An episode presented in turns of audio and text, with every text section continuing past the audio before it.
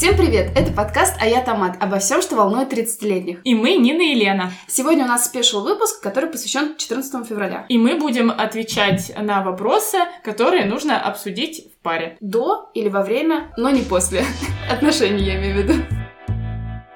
У нас сегодня такой special выпуск. Мы пишем его не вдвоем, а Вчетвером. вчетвером с, с партнерами. С нами на кухне Илья. Привет. И сразу голос сорвался, да? Давай еще раз, а то потом тебя не узнают, кто. Привет. Так, и И Лёша. Это я. все напуганы, потому что у нас не было такого опыта писать, но мы решили сделать, потому что у нас сегодня 14 февраля, День всех влюбленных. А, Мы сегодня будем говорить про отношения и задавать друг другу, точнее, шляпа с записочками нам будет задавать разные вопросы, которые было бы неплохо обсудить в паре, ну, да, с партнером. Да, мы эти вопросы не обсуждали заранее, поэтому никто не знает, что скажет. Э, Надеюсь, что после этой нашей групповой психотерапии все останутся при своих, и ничего не произойдет. Предлагаю называть ее не шляпа, а распределяющая шляпа. Да, расп- а мы так не сказали, да? Нет. Распределяющая шляпа. Итак, вот у нас реально шляпа. Я покажу, что здесь есть бумажки. Шляпа, распределяющая отношения. Да. Что, мы достаем бумажку по правилам, и э, человек, который ее достает, начинает отвечать на вопрос. Все остальные тоже могут э, как-то ответить. Не, не могут, а обязаны ответить. У нас все строго. Все, все готовы? Да, поехали. Все, отлично. Кто будет тянуть первый? Я чувствую себя как в школе просто. Давай я вытяну. Что сначала, дела или отдых? Интересно, как это относится к теме. В разрезе пары. То есть, например, вот э, есть люди, которые говорят, я не хочу это делать, давай полежим. Не знаю, кто эти люди.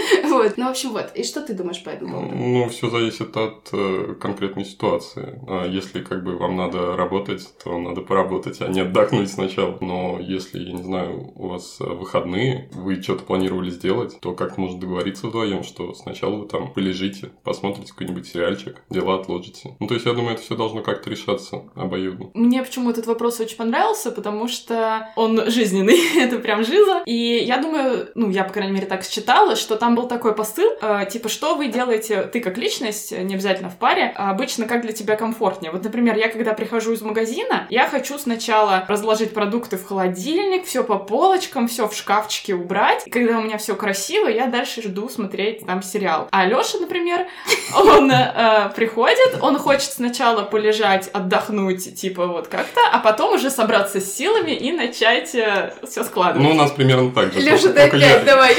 Только я в твоей роли, потому что, да, я сначала хочу что-то доделать, вот, и с Я магазином встану также. на нашу защиту,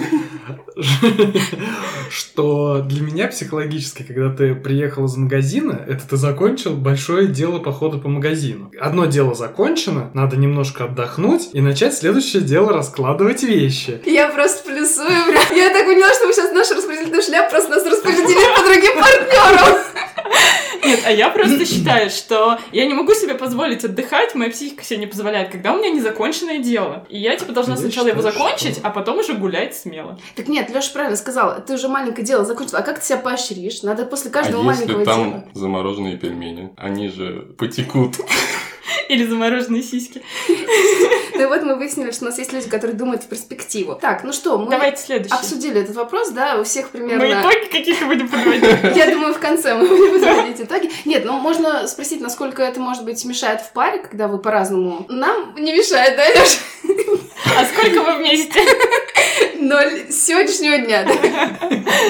Ну, я могу сказать, это зависит от твоего состояния и от количества ресурсов, насколько ты в потоке. Ну, типа, когда ты устал и тебя все бесит, меня все бесит обычно, то мне сложно это выносить. Когда я все у меня хорошо, то я могу спокойно сама разобрать эти продукты и никому не приставать. Ну, я думаю, что это больше надо мне. Это не то чтобы моя проблема, но возможно, что я, мне это надо, и я это сделаю. Ну, то есть, типа, ты не напрягаешься на меня. Ну, иногда, может быть, напрягаюсь, но я понимаю, что как бы тут, тут ты ни в чем не виновата. Хорошо, встретимся через пять лет. Запомни, Лен, что я ни в чем не виноват. Давайте дальше. Погнали, второй вопрос. Да. Давай. Так. О, отличный вопрос. Да ладно, они все отличные. Чего ты больше опасаешься? Что тебя бросят или задушат любовью? Я, когда, ну, вопрос-то я видела заранее, я, конечно, прям сильно задумалась и не знаю. Я пришла к выводу, что я, наверное, больше боюсь, когда задушат любовью, потому что, ну, типа, бросят — это, как сказать, ситуация разделения. То есть тебе нужно будет один раз справиться с какой-то ситуацией, окей, неприятно. Я, конечно, надеюсь, что там гипотетически меня бросят не из-за каких-то предательств и плохих, стрёмных вещей, а там просто, допустим, у вас закончились чувства, и вы расходитесь. Ну, неприятно, что там у партнера чувства закончились, а у тебя еще нет. Но я думаю, это можно пережить. А когда тебя реально душат постоянно, то, ну, типа, в этом находиться сложнее, мне кажется. Угу, Лёш. Я, наверное, тоже больше бы переживал, если бы меня душили, потому что... Просто душили. Ну, любовью, да. Ну, потому что у меня просто по жизни есть эта проблема, что мне не хватает личного пространства Я думаю, всегда. что все тебя очень любят. Говорят, Алёшенька. И это А тоже. это тоже, это в принципе связанные вещи. Ну, не хватает личного пространства, мне всегда, начиная с самого раннего детства, хотелось его больше по личного пространства. Вот. Ну и, соответственно, для меня это Ценность, типа, больше. наоборот, большая проблема, типа более выстраданная злободневная проблема. Я хотела сыпануть немножко теории. Я подумала, что это связано с типами привязанности людей. И типа, когда у тебя в детстве была гиперопекающая мама или папа, неважно, твой значимый взрослый, формируется избегающий тип привязанности, и ты типа наоборот хочешь, чтобы вот, ну, как-то подальше. А когда наоборот тебе, допустим, не хватало в детстве э, любви, там тебя часто оставляли, там не давали тебе достаточно вот этой привязанности, то из этого потом возрастают взрослые, которые типа вообще не могут даже отпустить на, на встречу с друзьями, допустим, своего партнера, потому что кажется, что вот эта ниточка, которая вас связывает, она в этот момент рвется. И типа, когда я тебя не вижу вот в этой комнате, то ты перестаешь меня любить. Интересно, Здесь- бывает более сложный тип привязанности? Сто Когда, процентов. Когда тебя сначала не сильно опекает, а потом сильно опекает. Ну да, ну я думаю, что это типа... И ты вырастаешь сбалансированным. Я думаю, это есть еще здоровые, нормальные эти привязанности, когда у тебя все было зашибись, но я что-то думаю, что вряд ли это есть в жизни. А так-то это, ну, полюса. Понятное дело, что нигде нет 100%. Преувеличение. Мне кажется, задушить любовью звучит просто не очень. Ну, типа, короче, когда тебя бросают, как будто бы это действительно не так э, физически неприятно, как когда тебя реально задушат. В общем, вот, да, я, наверное, за то, чтобы бросать. Я выбираю, чтобы меня бросили, но э, я вообще плохо себе представляю ситуацию. Ну, возможно, это может быть только в результате какой-то измены, но просто я не представляю, как могут так развиваться отношения, чтобы я не понял, что дело идет к разрыву. Блин. К тому, что бросят или что-то еще. Но вот про задушить любовь, действительно, я думаю, если там какая-то гиперлюбовь, и тебя окружают постоянно какими-то... Ну, понятно, что... Ну, и ну, есть такое, типа, когда тебе в день 800 смс присылают. Ну да, гиперзабота, гиперопека, какие-то слишком слюнявые нежности. Ого, слишком слюнявой нежности. А слишком много вкусных блюд может быть приготовлено? Слишком не может. Задала опасный вопрос. Вперед, пошуршим. Что ты знаешь про языки любви? Какой для тебя язык любви? И знаешь ли ты, какой у партнера? Леша закатил глаза. Потому что ты читал эту статью. Я читал, наверное, много статей про языки любви, Ого. и еще очень много меня про них просвещали. Насильно, да? Душили. В основном, да. Ну вот сейчас ты сдашь экзамен. Что ты запомнил? А я знаю, что для разных людей выражение любви может быть разными способами. Что это значит? Приведем пример. Например, какой-нибудь мальчик любит девочку, и так как он ее любит, он, например, э, приносит ей каждый день цветы, конфеты. Не очень хороший пример, ну ладно. Пусть приносит цветы, конфеты, а ей, допустим, нечего есть дома. Или у нее, например, маленький ребенок, или у нее какие-то заботы, ей эти цветы и конфеты вообще нахрен не сдались, ей просто нужно, чтобы ей кто-то там помог поднять там тяжелую сумку или, например, при- приколотить полку. Исходя из этого, возникают в отношениях конфликты, что мальчик считает, что как так, я трачу столько времени, денег и сил на цветы и конфеты, а девочка считает, что он занимается какой-то херней, лучше бы мне помог и там картошку почистил. И они друг друга не понимают. Вот. Ну и в обратную сторону это работает тоже. Поэтому очень важно для сбалансированных отношений Лена держит пушку под столом.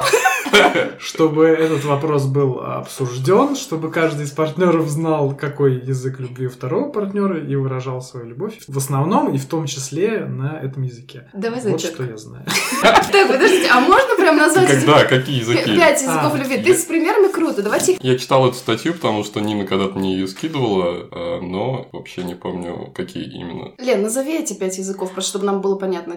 Я здесь отвечаю за психологию. Значит, подарки, Леша их уже назвал. Помощь, тоже по факту Леша назвал. Еще есть э, слова. Это когда ты постоянно там говоришь, э, что я тебя люблю, там жить без тебя не могу и так далее. Прикосновение, тактильность, все, что вот это с этим связано, там всякие поглаживания, наверное, секс тоже сюда входит. И я все время забываю какой-то пятый. Время, проведенное Время. вместе. Да, да, то есть типа то, что ты тратишь на меня время. Так там какой был вопрос в итоге? Какой твой язык любви, да? Да, и какой Вы партнер? отняли у меня бумажку, поэтому я не могу посмотреть. Мы тебе скажем. В смысле, у тебя там написано, какой твой язык любви? Там написано, какой твой язык любви. Какой Вопрос. партнер в конце я вижу? Какой твой язык любви? И, наверное, какой партнер. Язык любви это прикосновение. А партнера, я думаю, что это подарки. И денежки, да?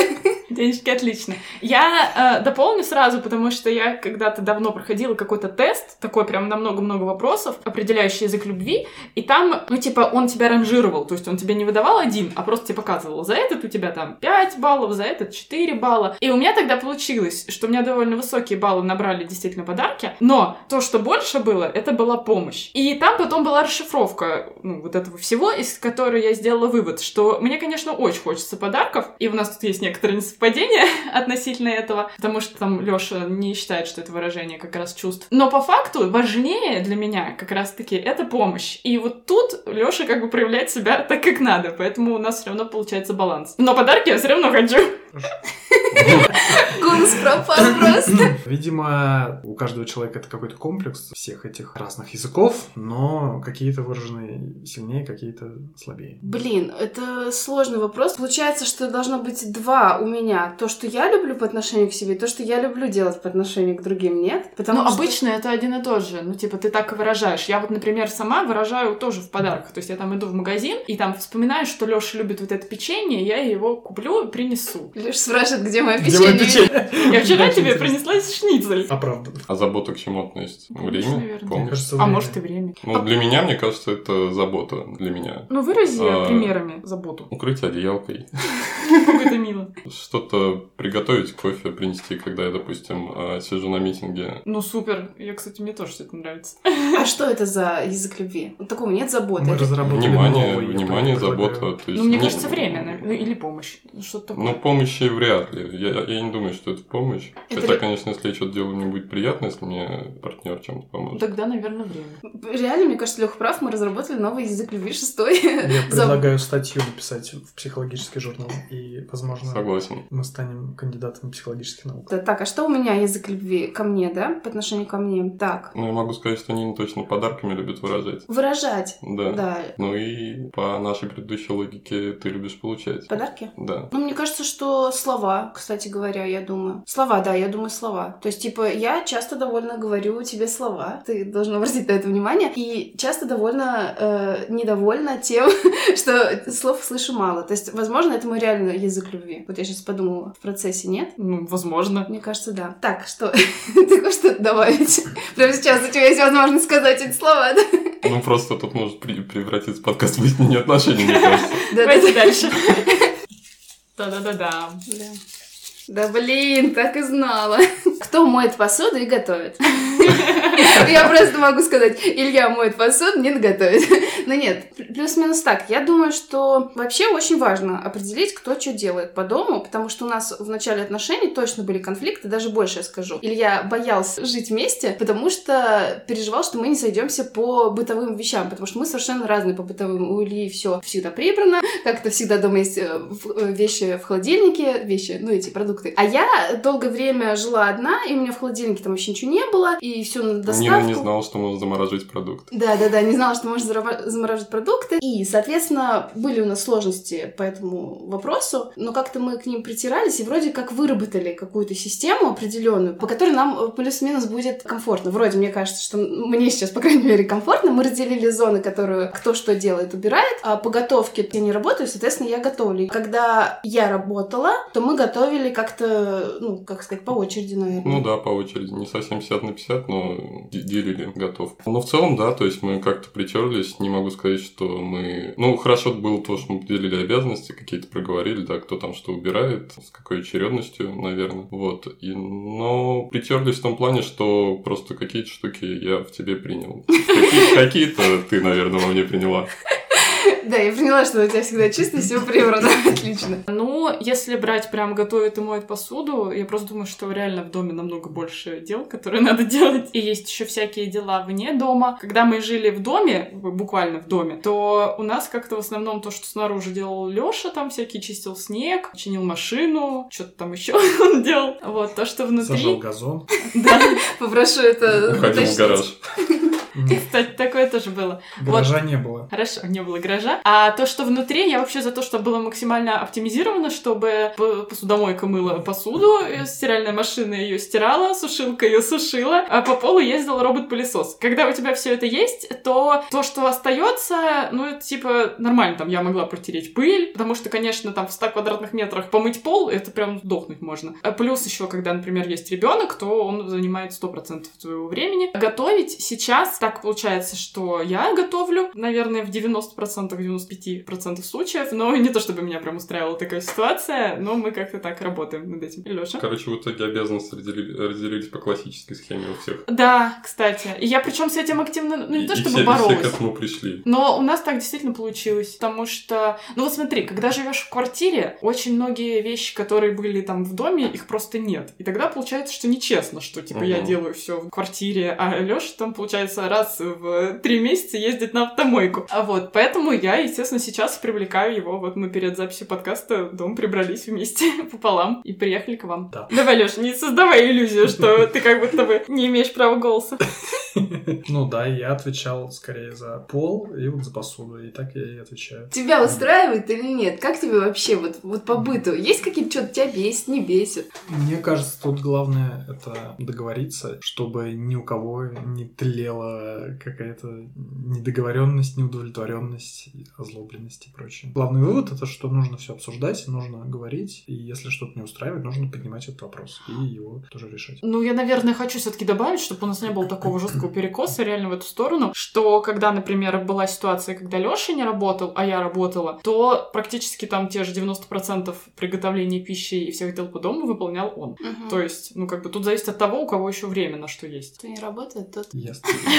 90% дел по дому. А чё, чё? Чё тебя смущает в этом? Но я, может, преувеличила, конечно. Нет, нет, я бы сказал 100.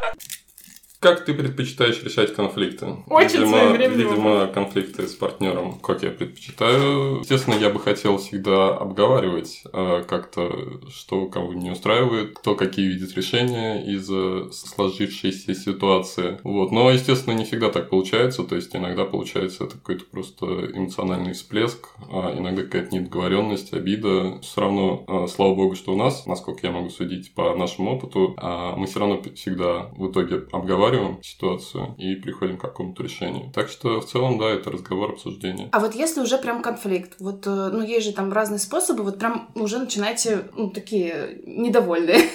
А, ну, если прям недовольны, то я думаю, что тут помогает мне моя, мое спокойствие. То есть мне на самом деле достаточно сложно прям вывести. То есть я могу и прикрикнуть, и там по- повысить голос. Но в целом, а, если я понимаю, что а, дальнейший конфликт, то есть вот этот спор ни к чему не приведет, то я могу просто отмолчаться или уйти и поговорить позже, когда эмоции улягутся. Ну, вот тут важный момент. Если ты просто уходишь, и это игнорирование, а есть такой хороший, по-моему, способ, это, типа, поставить на паузу. сказать, вот сейчас мы с тобой ругаемся, стоп, вот мы сейчас уже в не очень хорошем э, этом... Ну, в целом способ хороший, только я не помню, чтобы мы так делали. И в целом, мне кажется, когда уходишь, все равно понятно, что проблема остается, и все к ней возвращаются. Так это еще хуже. Это игнорирование, по-моему, называется. И это одно из э, психологических насилий, вроде как. Расп- Абьюз. Это, ну, может быть, это часть абьюза. Окей, да. если я говорю, я сейчас не готов дальше это обсуждать, то я поставил на паузу. Мне кажется, тут как бы одно и то же. Нет, если ты потом возвращаешься к этому сам или хотя бы даешь понять, что ты готов к этому вернуться, то это норма, это вот пауза. Ну, А я если- уже сказал, да, что мы обычно возвращаемся, потому что, ну, естественно, это надо обговаривать. Да, потому что бывают такие случаи, я не про наши отношения говорю, а в целом, когда ты этот, э, конфликтуешь, и человек уходит, и потом ты такой, подожди, нам надо эту тему обсудить, я не хочу это сейчас обсуждать. Или там, и потом, и то есть никогда это сейчас не наступает, и тогда это прям, ну, жестко, жестко. А у Лили Маршала в «Как я встретила вашу маму» была вот эта классная опция, когда они в разгар вообще любой жесткой ссоры могли типа поставить на паузу и дальше типа начинали нормально абсолютно общаться, как будто бы этой ссоры не было, а потом могли ее возобновить. Я, в- когда смотрела сериал, вообще не понимала, как это возможно, потому что как раз для меня очень сложно поставить что-либо на паузу, потому что я вот, типа, мне нужно, чтобы мы выяснили это до конца здесь сейчас. Я не могу жить с этим грузом. Лёша, наоборот, сторонник пауз, уходов э, и так далее. То есть вы практикуете? Что, паузы? Да. Нет.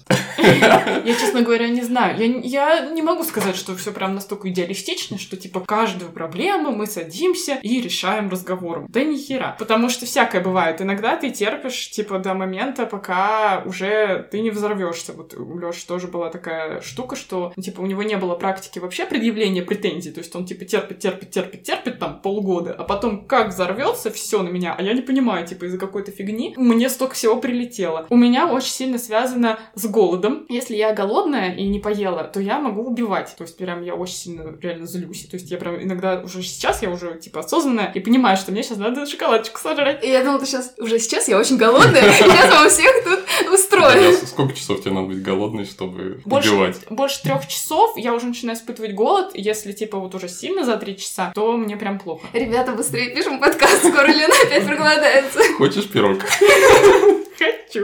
Да, у Лены очень быстрый обмен веществ. Понятно, что в идеале круто решать все конфликты разговором, а, но в жизни там всякое бывает. Мы тоже в какой-то момент реально обсуждали свою тактику поведения в конфликте. Потому что вот я сейчас смотрю с Варей, с дочкой, а мультик вот этот про Миру и Гошу, и там у них есть очень классная типа формулировка, которую они повторяют, что типа можно ругаться, только не драться, можно злиться, но не обзываться. То есть даже если вы сейчас ссоритесь и такие все накали эмоций, есть все равно какие-то правила, что там нельзя действительно обзываться, называть друг другу. Нельзя говорить такие вещи, которые ты не хотел, чтобы у тебя, у партнера потом остались внутри. Я сообщение. Я сообщение это типа в целом концепция, в которой как типа ссориться, как высказываться, да. И да, там еще говорят, что нельзя использовать слова всегда и никогда, там ты типа всегда вот не можешь посуду или что-то такое. Но я тут еще говорю про конкретные какие-то прям оскорбления. Ты выносишь мне мозг. Да, я совсем согласен выше высказанным. И вот из личного опыта тоже, из года, когда у нас был маленький ребенок, стало понятно, что физическое состояние очень сильно на это влияет. Потому что если ты с чем-то, например, легко можешь смириться, когда ты сытый, выспавшийся, чистый, мытый и так далее, этот мимо пройдешь просто, ну там, мысль возникнет, ой, это, мне это не нравится. То когда ты там, сутки перед этим не спал, задолбался, тебя все бесит, ребенок бесит, еще что-то бесит, то можно сорваться взорваться на абсолютно какую-то фигню. И стоит тоже это понимать, почему ты злишься, потому что тебе действительно не нравится какая-то черта твоего партнера, или потому что ты конкретно сейчас устал и не в ресурсе. И, возможно, в этом случае стоит отложить обсуждение. Через год, когда ребенок подрастет, и вы выспитесь. Ну нет, хотя бы на выходной, например. И, возможно, уже к этому времени, через три дня, окажется, что нет смысла это обсуждать, что все разрешилось. Я встречала такой совет, что, типа, в первые, по-моему, два там или три года жизни ребенка там какие-то люди, типа, договариваются не принимать жизненно важных решений, ну, таких, например, как развод. Потому что, ну, реально ты в этот момент не совсем адекватно оцениваешь вообще ситуацию. Интересно посмотреть статистику разводов, потому что есть вероятность, что Да. отцы уходят как раз Так многие в первые 100%. года. Если у вас у обоих есть цель сохранить эти отношения, то вот можно о таком договориться. Следующий вопрос. Что ты будешь делать, если у партнера депрессия? Тоже хороший вопрос. Но, во-первых, тут самое главное понять, что у твоего партнера депрессия, потому что я думаю, как раз основной конфликт, он в том и заключается, что, наверное, второму человеку кажется, что его партнер просто офигел, он типа слишком ленивый и ничего не делает, и там ну, мог бы уже как-то включиться и перестать хандрить, а у него реально депрессия. То есть вот как это реально понять? Ну, нам сейчас, наверное, уже всем проще, потому что вот нам в нашем бабле наших друзей и знакомых, которые немножко знают про психологию, знают, по крайней мере, существование депрессии, что она бывает, и мы знаем примерно какие-то там признаки. У человека нет сил, он не может сделать выбор, например, в магазине выбрать макароны. Это из того, что я помню. У тебя резко меняется настроение, то есть ты всегда был нормальный, теперь там ты все время плачешь. Что бы я делала, если бы я знала, что у моего партнера депрессия? Я хочу верить в то, что я такая потрясающая, что я пойму, что у моего партнера депрессия, и там как-то постараюсь ему помочь. Но я так понимаю, что там еще сложно как-то отправить человека к врачу, ну, если он сам, допустим, этого не хочет. Там стараешься как-то заботиться, поддержку оказывать. Я недавно смотрела интервью про Голландию и конкретно про организацию родительства в Голландии. И там как раз был такой пример, что у женщины была пострадовая депрессия, и она что полгода вообще не могла вообще ничего делать, а муж, он и работал, и все делал по дому и с ребенком. И вот он говорил, что да, ему, конечно, было, ну, типа, некомфортно, но круто, что он не винил ее в этом. Ну, окей, ты вот сейчас сказала, что, типа, я надеюсь, там, что мой партнер пойдет к психологу и так далее. А если он не пойдет? Вот он уже там полгода в депрессии, Год, больше, да. да. Что ты будешь делать? Ты его не можешь вытянуть, ты его любишь, а, но все, он не вытягивается, а ты не можешь нести ответственность за него, ну, потому что ты никак не, ну, только если ты свяжешь вот так вот, типа, что делать? Да, я не знаю. Ну, в смысле, а как я сейчас могу так ответить на этот вопрос? Ну, понятно, что постараюсь помочь. Если прям это будет длиться годами, и я понимаю, что я не могу помочь, то, ну, я не исключаю такой вариант, что отношения как бы разрушатся в результате этого. Как бы, ну, я не святая. Как бы хочется верить, что этого не произойдет. Алексей, Ну да. ты тут... Мне хотелось дополнить историю про вот этого голландского папу, который полгода и работал, и занимался с ребенком, тем, что и потом у него началась тоже депрессия.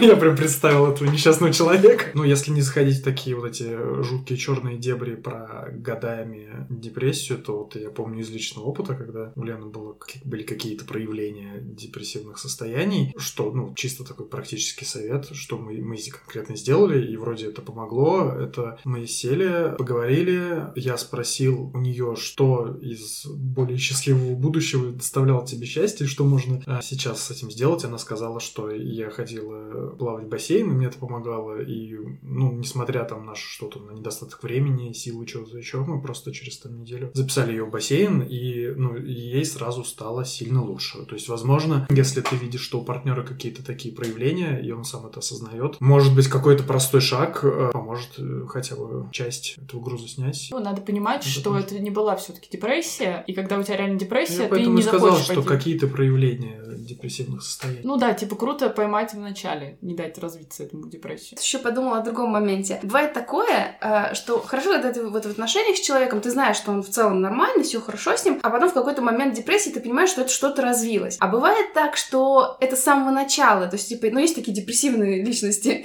и ты думаешь, что значит, что-то там пройдет, это пройдет, а это не пройдет. Это будет всегда с этим человеком. Когда вы вступаете в отношения, и ты это видишь, и ты понимаешь, что ты с этим не будешь жить никогда всю жизнь, то да, имеет смысл сразу из этого, наверное, выйти, потому что пока вы, ну, как бы друг другу никто, ты с этим не смиришься. Вот. А если действительно это твой партнер, которого ты полюбил там определенным, там, и так далее, вот что-то у него поменялось, то да, ты готов терпеть это, готов там постараться как-то помочь ему. У нас до этого был выпуск про психологию как раз, и вот про это все. И мы оттуда узнали, что депрессия как бы разная бывает. Бывает физиологически, вот, то есть у тебя там что-то в мозгу, какая-то биохимия, которая делает тебя к этому предрасположенным, и ты по факту должен будешь пить таблетки всю жизнь. Не знаю, всю, всю ли жизнь, но, в общем, это лечится медикаментозно. А есть ситуативное, да, когда у тебя что-то произошло плохое в жизни, и ты вот из-за этого как бы туда пошел. И когда ты, вот как ты говоришь, Нин, а, встречаешься с человеком, только с ним знакомишься и узнаешь про него, что вот у него такое, типа, от природы, и это будет с ним всю жизнь. Не произойдет такое, что, типа, через три года он раз и станет ясно солнышко. То ты как бы понимаешь, если тебе человек это настолько нравится, ты понимаешь, что ты должен быть, будешь быть готов с ним через вот это проходить, что у него, скорее всего, будут какие-то спады, там, подъемы. Если ты готов на себя все это брать, да, это круто. Если нет, то действительно, возможно, лучше сразу. У тебя была депрессия? Ну, я думаю, нет. Я думаю, что если бы у меня была депрессия прям настоящая, что ты бы это увидел и офигел. Депрессия — это когда ты все, ты не моешься, Просто А. ка- Ну ладно, есть же разные виды депрессии. Только что упоминала. Ну, и не про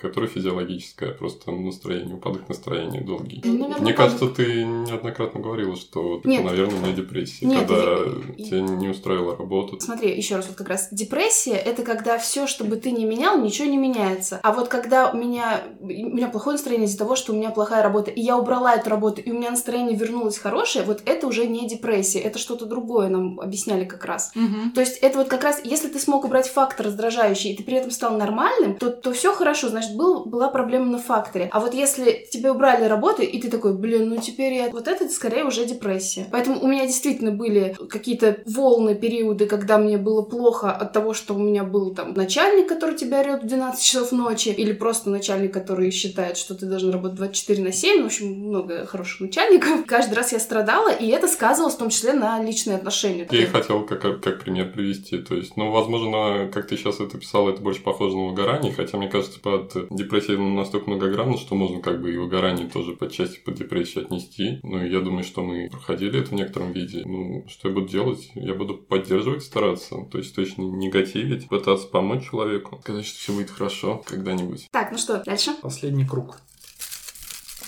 Как часто тебе нужно побыть одному? О, это прям мой вопрос. Мне часто нужно побыть одному. Прямо сейчас, да, выйдите все из комнаты. Все. Ну, как часто там написано? Как часто? Ну, точно раз в неделю. Это сейчас, да, Лёша? На несколько часов или дней. Мне кажется, это очень важно в отношениях, что есть люди, которые вообще, у которых нет особо личных границ, которые их не видят и думают, что если партнер, например, уезжает на дачу один, чтобы просто побыть одному, там, посидеть, а, то это значит сразу какой-то негатив. То есть, что он уезжает от тебя, он там тебя не любит, что-то еще. И это тоже нужно проговаривать, и вообще сильно важно. Тут еще такой вопрос. Ты когда уезжаешь, ты предупреждаешь, что мне надо побыть одной, или ты просто уезжаешь и все? Спасибо за вопрос, Нина. Чисто случайно вкатила. Я думаю, лучше, конечно, предупреждать, когда вы уже зрелые личности, и у вас... Ну, это надо быть каким-то очень осознанным. отношения. А если просто у меня потребность там побыть одному, и я как бы оба это принимают, ну, почему надо именно проговорить? Мне надо... Я, может быть, даже для себя не понимаю, что мне надо побыть одному. Ну нет, это просто, просто... хочу потусить. Это просто странно, когда вы живете вместе, ты приходишь домой, а человека там нет. И ты не знаешь, где он. Ну, в таком случае это странно. Не знаю, про кого мы говорим, А он в этот момент на даче, ему нужно побыть одному. А он не понял, что надо побыть одному. Да. Спасибо, ребята, да? Поддержали. Спасибо. Так, короче, всего раз в неделю тебе достаточно побыть одному, но на продолжительное время. лучше два. Мне кажется, это зависит в том числе от э, твоего текущего состояния, от твоего текущего там образа жизни. Опять же, если у вас э, вы живете в квартире или в доме, где у каждого есть своя комната и какое-то общее место, то, соответственно, эта потребность снижается. То есть, если у тебя есть своя комната и ты в течение дня много времени в ней находишься, это одно. Если ты в течение дня, э, допустим, весь день с ребенком в телесном контакте, то, конечно, тебе нужен, нужно побыть одному каждый день. Вот. От этого тоже много зависит, но и в том числе от твоего темперамента. М, В принципе, все. Я вот могу сказать, что мы когда стали с Ильей жить вместе, нам сразу повезло, что у нас сразу были большие квартиры. Ну, снимали мы большие квартиры. И поэтому, в принципе, мне кажется, нам проще вот как-то сживаться. Ну, просто мы реально не Нам, раз... нам было сложно в однушке работать из одной комнаты. Ну да, да. Но мы когда не жили вместе, а Да. гостевой вот этот, как это называется, гостевой. Брак. Ну да, только это не брак, гостевое сожительство, скажем так. И поэтому, на самом деле, ну как бы, можно сказать, мы не практиковали в маленькой квартире жить вместе. И то есть я имею в виду, что нам из-за этого много проще. Я думаю, что мы действительно в разных комнатах, ты там работаешь, я здесь не работаю. Ну, нет, иногда же работаю. И еще удобно, что у тебя, например, сейчас график есть два дня в неделю, когда ты ходишь в офис. Ну, я Предоставлена сама себе. да, мне тоже спокойно удовольствие. Хотя часто я, например, Дэна в гости зову в этот день и трачу свой день одной с Мы можем сделать такой вывод. Если ты бедный, стань богатым. Если у тебя негде жить, купи дом. Если у, тебя, если у тебя нет хлеба, ешь пирожные. Так, продаем Проблемы белых людей. Я думаю, что мне в целом сложно ответить на вопрос, сколько мне нужно свободного времени, потому что, мне кажется, у меня хватает этого времени и личного пространства. То есть, ну вот как Нина уже сказала, что мы работаем обычно там в разных комнатах, если работаем из дома. То есть, у меня есть время, когда я уезжаю в офис, и я как бы тоже там воткнул наушники в уши, и как бы я один. Вот. Часто бывало, когда мы еще жили в Нижнем Новгороде, я, допустим, мог вечером сходить прогуляться в магазин, и хотя мне кажется, это магазин, поход в магазин, это дело, которое должны делать два человека вместе. Вот. Я без проблем как бы шел один, Нина еще меня периодически троллила на тем, что я типа шпаголик. Но, возможно, это как раз это... А, кстати, ходил-то я за продуктами. Вот. Возможно, это тоже просто какой-то момент, чтобы отдохнуть, отвлечься и провести время одному. То есть я так же, как вставлял там наушники в уши, музыка или подкаст, и как бы уходил просто. Поэтому, ну, да, на выходных у нас тоже, поскольку у нас хобби отличаются, периодически я провожу там время один или там с знакомыми, с друзьями, и поэтому, мне кажется, мне этого времени хватает. Давайте я только поясню по поводу шопоголика. А ты сейчас скажешь, у тебя тут муж ходит за продуктами, такой молодец, он приносит всякие шоколадки и так далее, все по Ну, в акции. смысле всякий шоколад? Ну, нет, ну всякие все, что по акции, и потом показываешь чек и говоришь, что типа... Я сэкономил тысячу рублей в и столько счастья в этом вижу, реально. Думаю, блин, ну как бы круто. Ну вот, кстати, Илья сказал, что он считает, что в магазин, типа, нужно ходить вдвоем. А для меня, кстати, это реально такой релакс. И я люблю ходить в магазин одна. И для меня даже немножко некомфортно, что сейчас по большей части мы вместе ходим, потому что у Лёши такой тип похода по магазинам быстро пробежаться за 10 минут, все собрать и уйти. А мне нравится рассматривать там, какой есть ассортимент, читать какие-то составы там на этих бутылочках. А Меня это бесит. Дай пять, Лёх. Я сейчас тоже поделюсь своей болью. А можно я закончу? Пожалуйста. Запомни, боль зафиксирует. По поводу, сколько нужно побыть одному, тоже это очень круто, когда вы уже встречаетесь осознанными, а, и у вас уже у каждого есть какой-то сформировавшийся круг хобби, вот опять же, как Илья сказал, да, что ты там, у тебя и до этого было это хобби, потом вы встретились с Ниной, и ты сейчас просто продолжаешь это хобби. Вот, но эм, вот у нас как раз был случай, про который сказал Лёша, когда мы стали встречаться, еще будучи вообще очень сильно незрелыми личностями, и для меня тогда действительно было дискомфортно, когда там Лёша куда-то уходит, я не понимала, что за прикол. Э, ну, мне казалось, что он уходит от меня, плюс в моей семье принято, когда ты куда-то уходишь, предупреждать, куда ты ушел, и когда вернешься. А, то есть а, Лёша воспринимал это как посягательство на его границы, что я хочу его контролировать. А вот. Но со временем, уже когда мы там э, вместе жили, росли совместно, а, получилось так, что я наоборот сейчас в в жутком восторге. Ну, возьмем случай до момента, как у нас э, родился ребенок. Я в жутком восторге, когда Лёш куда-то уходил, потому что для меня это... Мы жили в однушке, и для меня это тоже, типа, было кайфушечки. Я там шла в магазин, покупала себе вкусняшки какие-то, и это был замечательный вечер. Там делала масочки и так далее. А вот, потом был ковид, когда мы жили в однушке, не нельзя было никуда выходить. Это было жутко тяжело. Мы реально много ссорились в это время. И в какой-то момент Лёша, несмотря на то, что было нельзя выходить, Лёша ушел гулять, да. А, Вот. Но мы еще там как раз не сходились относительно э, оценки этого ковида опасности. Вот. А сейчас уже, когда есть ребенок, эта проблема снова встала остро. А, нехватки времени одному для каждого из нас. И вот для себя я сейчас выторговала, у меня есть днем в обед 15 минут, когда я закрываюсь в комнате и пью там чай одна, и на меня никто в этот момент не лазит, не кусает, не трогает и так далее. И я стараюсь, не всегда у меня это получается, там как минимум раз в неделю, тоже куда-то уходить одна. Тоже у меня иногда получается, вот, Нин, как ты говоришь, что я должна была уйти одна, в итоге мы сходили вместе, потусили. Вот, но я, ну, типа, вот реально сейчас уже в своем 30-летнем возрасте я понимаю, что время одной мне прям нужно. А, то есть раньше может быть, этого не осознавала, но я еще, у меня, опять же, не такой богатый опыт отношений, и я долгое время была, в принципе, одна. Я вот заметила, что я много ездила на автобусе а, из а, своего города в город, где я училась, и у меня там, типа, полтора часа было в одну сторону, полтора часа в другую, слушала наушники, и я только недавно поняла, что это для меня вообще-то был кайф и релакс, и мне прям очень это нравилось. И сейчас мне, допустим, этого не хватает. Поэтому ты едешь на такси исключительно. На такси я Комфорт плюс. на такси я сейчас езжу, потому что тоже у нас был такой выпуск, потому что я экономлю время, я не могу себе позволить, когда я там взяла няню на три часа, два часа из этих трех часов потратить на дорогу. Лёш, ты И свою еще не можешь позволить себе есть на экономии. Лёш, давай, боль, ты помнишь еще ее? Я помню, да. Твоя боль, она со мной. Ну вот эта боль, когда ты приходишь в, допустим, Ашан, когда это какой-нибудь будний день после работы, ты весь задолбанный, хочешь уже отдохнуть, приезжаешь еще на машине, там какое-то время едешь, у тебя на руках ребенок, ты в какой-нибудь куртке потеешь и наблюдаешь, как твой партнер выбирает туалетную бумагу 15 минут. Типа вот здесь два слоя, здесь 4, здесь 18, это стоит 70 рублей, это стоит 15. И ты думаешь, возьми уже любую туалетную бумагу. И потом туалетная бумага в корзине, вы приходите к следующей полке, и там то же самое. Там только не знаю, с орехами какими-нибудь.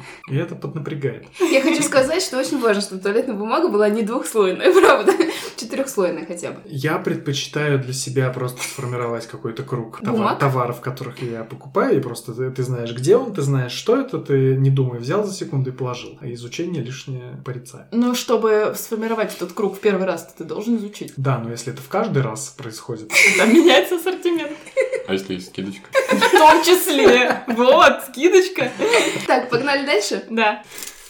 Ух, что будет, если твой партнер будет конфликтовать с твоим родственником? Ой, я, наверное, очень тяжело буду это переживать, потому что, несмотря на то, что мне тоже не всегда все нравится в своих родственниках, мне хочется, чтобы их все любили.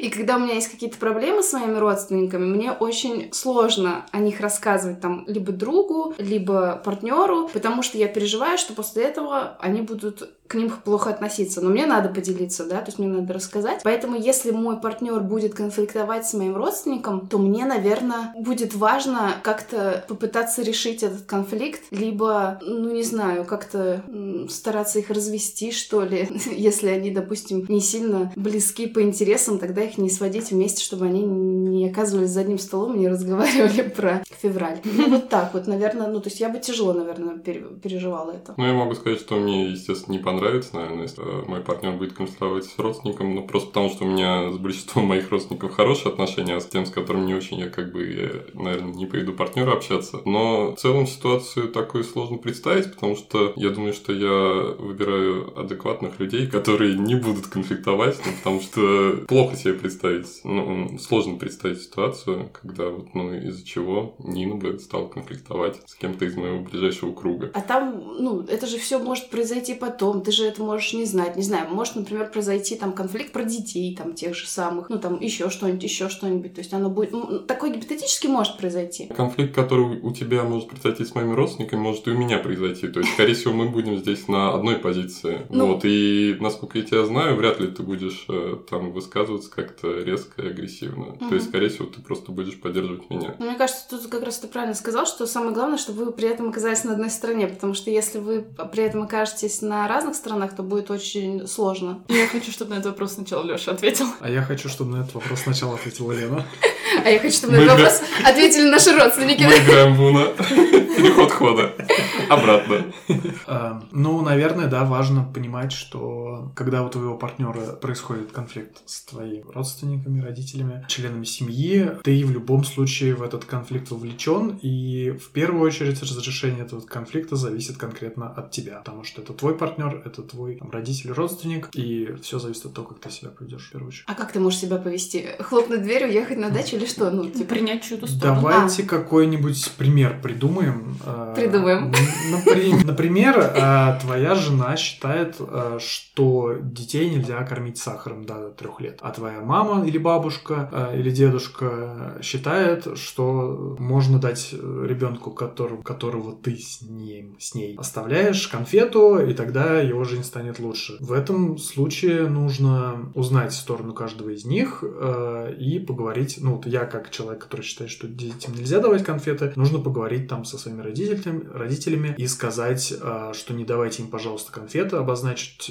четко, что это твой ребенок, что ты за него отвечаешь, и либо вы играете по нашим правилам, либо Мы не привозим вам ребенка. ну, ну да, то есть нужно четко обозначить свою позицию. Э, Если ты принимаешь сторону, например, своего родителя, и ты считаешь, что конфеты можно давать, но тут зависит от того, как вы в семье ведете себя. Если твой партнер принимает то, что ты даешь конфеты своему ребенку, например, то он должен принять, э, там, бабушка дает конфеты ребенку. Ну, и в любом случае это нужно обговорить. То есть нужно поговорить с тем, чью сторону ты не принимаешь. Просто это для меня реально такой, эм, как сказать, бездонный вопрос. Я очень много могу сейчас отдельный подкаст на него записать. Но вот комментируя то, что говорит Лёша, я, во-первых, ну, для меня, если не брать крайние какие-то страшные, ненормальные случаи, там, людей, не знаю, с наркотической зависимостью, то для меня в целом не совсем ясна ситуация, когда партнер, муж или жена а, в конфликте между мужем или женой и родителями принимает сторону сторону родителей. Ну, как бы я в целом плохо себе вижу такую ситуацию, и, наверное, восприняла бы ее как некое предательство. То есть вы внутри семьи можете не сходиться, как-то там решать, но перед своими родителями ты точно должен принимать э, сторону своего партнера. Согласен.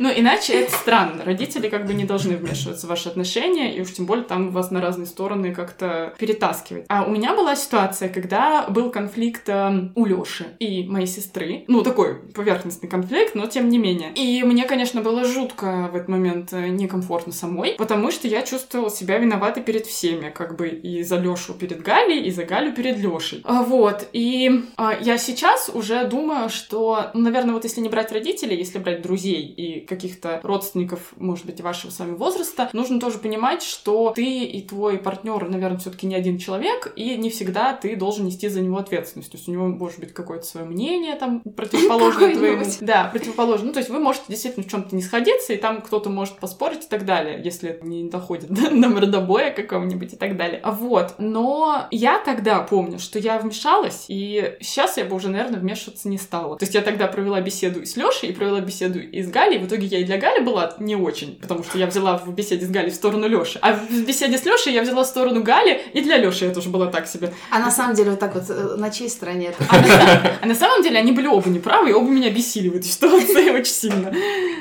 Какая-то херня там. Поэтому, как бы, возвращаясь к вопросу, э, как там он звучит? Что ты будешь делать, если твой партнер будет конфликтовать с твоим родственником? Смотря с каким родственником, то есть если это будут родители, то я точно приму сторону партнера и уже потом внутри семьи буду с ним решать эту ситуацию. Опять же, такие ситуации у меня тоже были, как ты говоришь, вот обсудить февраль. То есть мои родители придерживаются другой точки зрения, но опять же, тут Илья правильно сказал, шансов, что мы думаем одинаково, их как бы больше, потому что, ну, типа, мы друг друга выбрали, опять же, по каким-то ценностям, а родителей-то мы не выбираем, там можно разойтись в взглядах коленческих и так далее. Все, дальше пошли. Кажется, мы подобрались к теме наш- нашего подкаста. А, Важно ли для тебя отмечать 14 февраля и ваши даты? Как в идеале? Тут, видимо, надо сформировать список ваших дат. Имеется в виду, там, не знаю, ну, надо- вообще-то ты можешь сказать, какие-то есть у тебя даты? Давайте с первой части вопроса. 14 февраля для меня отмечать не вот что прям важно. Я не считаю этот праздник каким-то особенным, но зависит от того, зависит от того просто как же опять вы же договорились с партнером. То есть если вы, если вам нравится праздник и это один из поводов выразить внимание, а у нас с ней, мне кажется, так. Вот, то есть мы отмечаем 14 февраля. То есть мы просто договорились заранее, что да, да, 14 февраля мы отмечаем. То как бы окей, мы делаем там какие-то подарочки или просто внимание оказываем. Но а ка- касаемо дат, то я думаю, тут важно э, праздновать. То есть это может быть день э, начала отношений, э, может быть день свадьбы. Может, Наверняка день свадьбы. Не, ну просто день свадьбы у нас только недавно появился, поэтому мы еще его не отмечали, кроме пе- первого раза. Ну, тут несомненно, я считаю, что надо отмечать и не забывать По поводу 14 февраля, я, я не знаю. Ну, я начну с конца, в отличие от тебя. Я считаю, что важно отмечать какие-то праздники, неважно, какие вы будете их отмечать. То есть, в целом, чтобы в семье были какие-то традиции, когда вы выпархиваете из быта какого-то и делаете для друг для друга и для других членов семьи что-то хорошее, дарите там какие-то подарки, накрываете праздничный стол, и, ну, вообще есть какой-то вот этот повод, это, типа, очень хорошо, потому что, опять же, с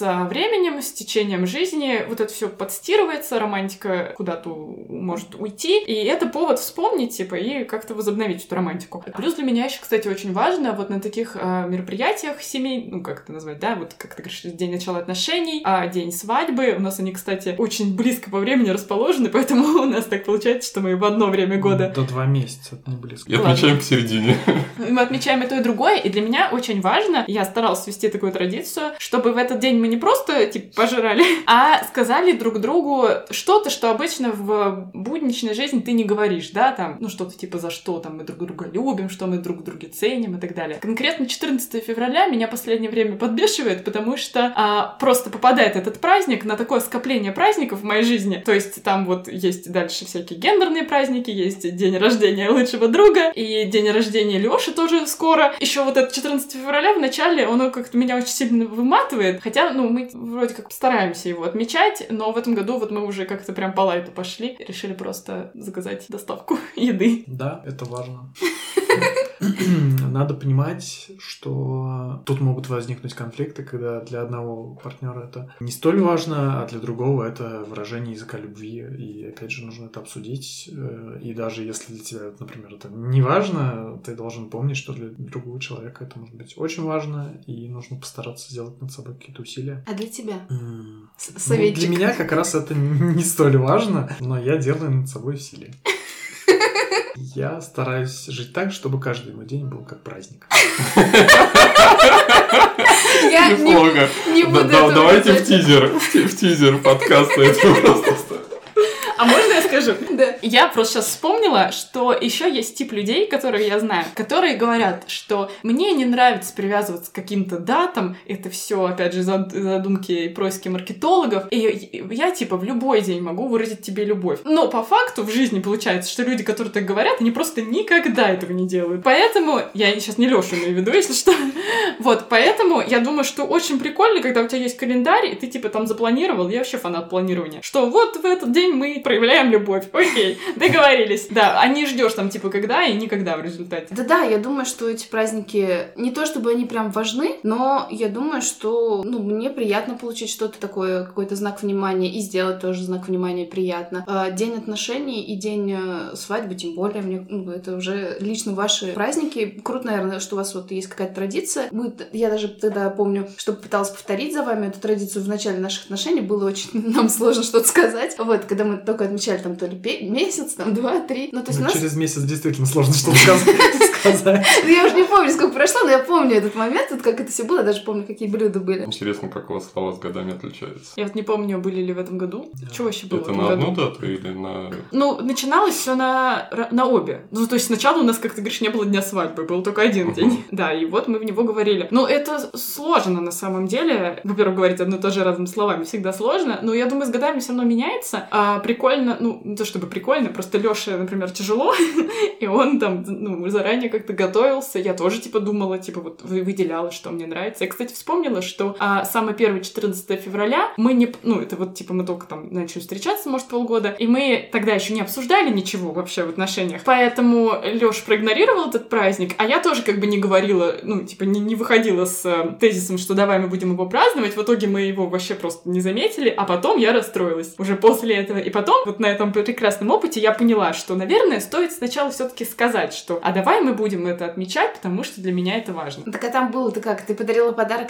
Нет, А ты я- тоже не подарила? Ну, а я, ну, то есть, э, как сказать, мы ничего не обсуждали, и я, типа, ждала какой-то инициативы, наверное, от Лёши, я уже не помню, честно говоря, как это было, это было 300 лет назад. Вот, но я помню, что он проигнорировал, а я как бы тоже, ну, типа, решила, что я гордая, и я не буду ничего тут это, если он проигнорировал. Так, ну что, отлично. И теперь у нас остался последний вопрос. Я в шоке, почему он мне попался? И это очень забавно, да, что он оказался последним. Ну, Как ладно. это вообще? Причем мы это реально не подстраивали. Да. Но я в шоке, что сейчас... Итак, самый горячий вопрос. Здесь так написано. Что думаешь про секс-игрушки? А, что я думаю про секс-игрушки? Я думаю, что это дар богов. Я не знаю, насколько на самом деле откровенно я сейчас здесь могу быть. А, Леш, насколько я могу быть откровенно? Голос исчез. Уже насколько угодно.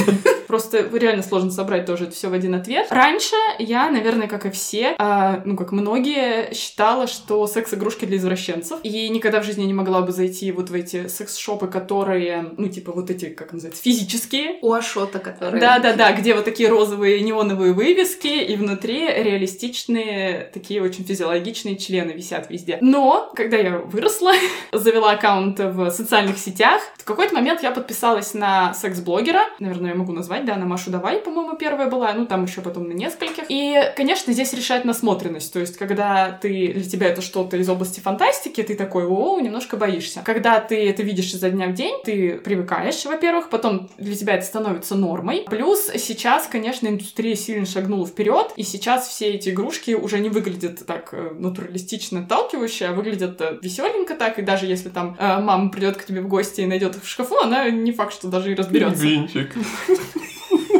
А Илья, ты в теме. Что-то личное, видимо.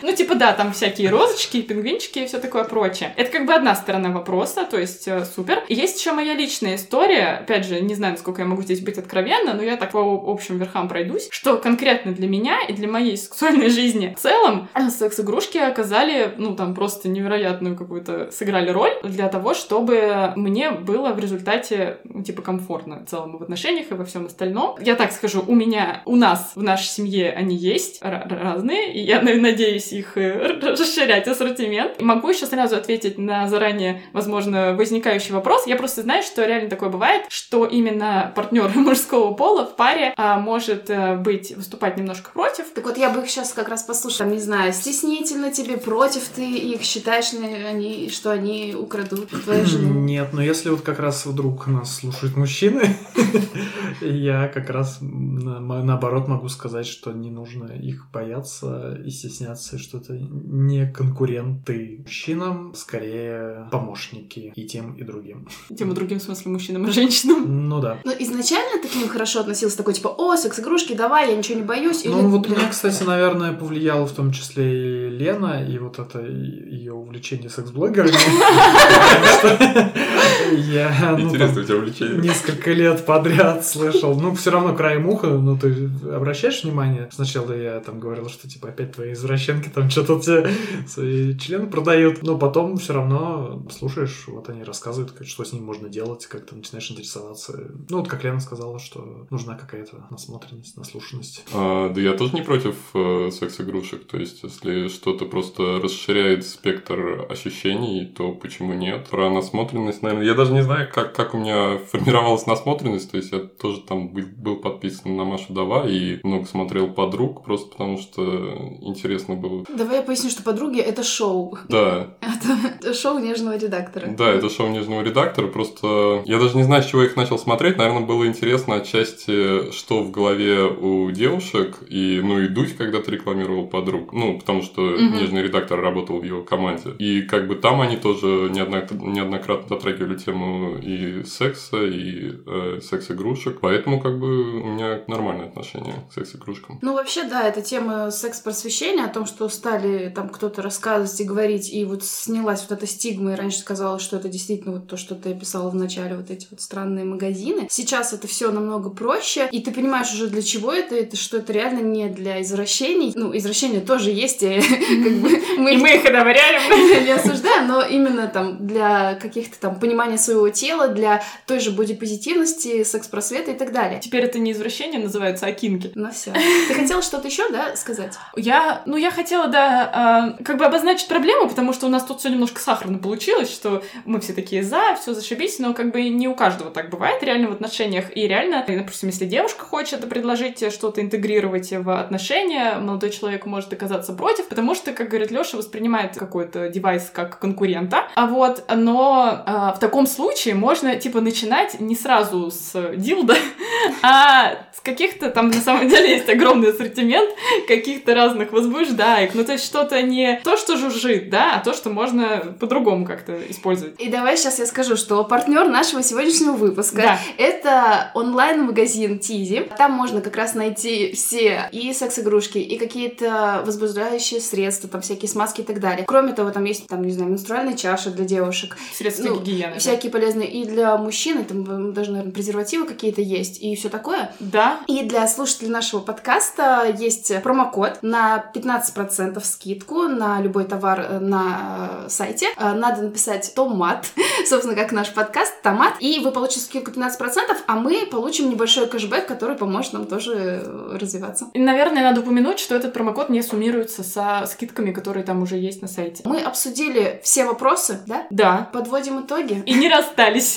Да-да-да, не расстались. Подводим итоги нашего подкаста, что сегодня у нас 14 февраля, День всех влюбленных. Пусть все будет хорошо. Пусть солить любовь. Да я не знаю, что еще сказать. Как бы все супер. Та-да! Спасибо, что дослушали этот выпуск до конца. Подписывайтесь на нас э, во всех социальных сетях, где вы нас встретите, и пишите нам комментарии и рекомендуйте нас друзьям. Вы можете поддержать наш подкаст двумя способами. Либо выбрать Patreon, если вы находитесь не в России, и задонатить нам любую сумму от 100 рублей. Либо выбрать Boosty, а, если вы находитесь в России и хотите нам задонатить любую сумму от 100 рублей. Есть ссылка на эти две платформы под э, описанием описанием этого выпуска. Для чего нам это нужно? Для того, чтобы выпускать э, эпизоды чаще, нам нужно нанять в команду монтажера, чтобы тратить меньше времени на подготовку одного выпуска. Но если вы хотите нас поддержать, но не тратить при этом деньги, вы тоже можете в описании к этому выпуску взять ссылку на нас и э, опубликовать ее в своих сторис. Если вы хотите обсудить с нами этот выпуск, то вы можете вступить в чатик «Томатная паства», если вы будете нам донатить, вам даст, откроется ссылка. А вы будете нас в описании. Приглашенные гости.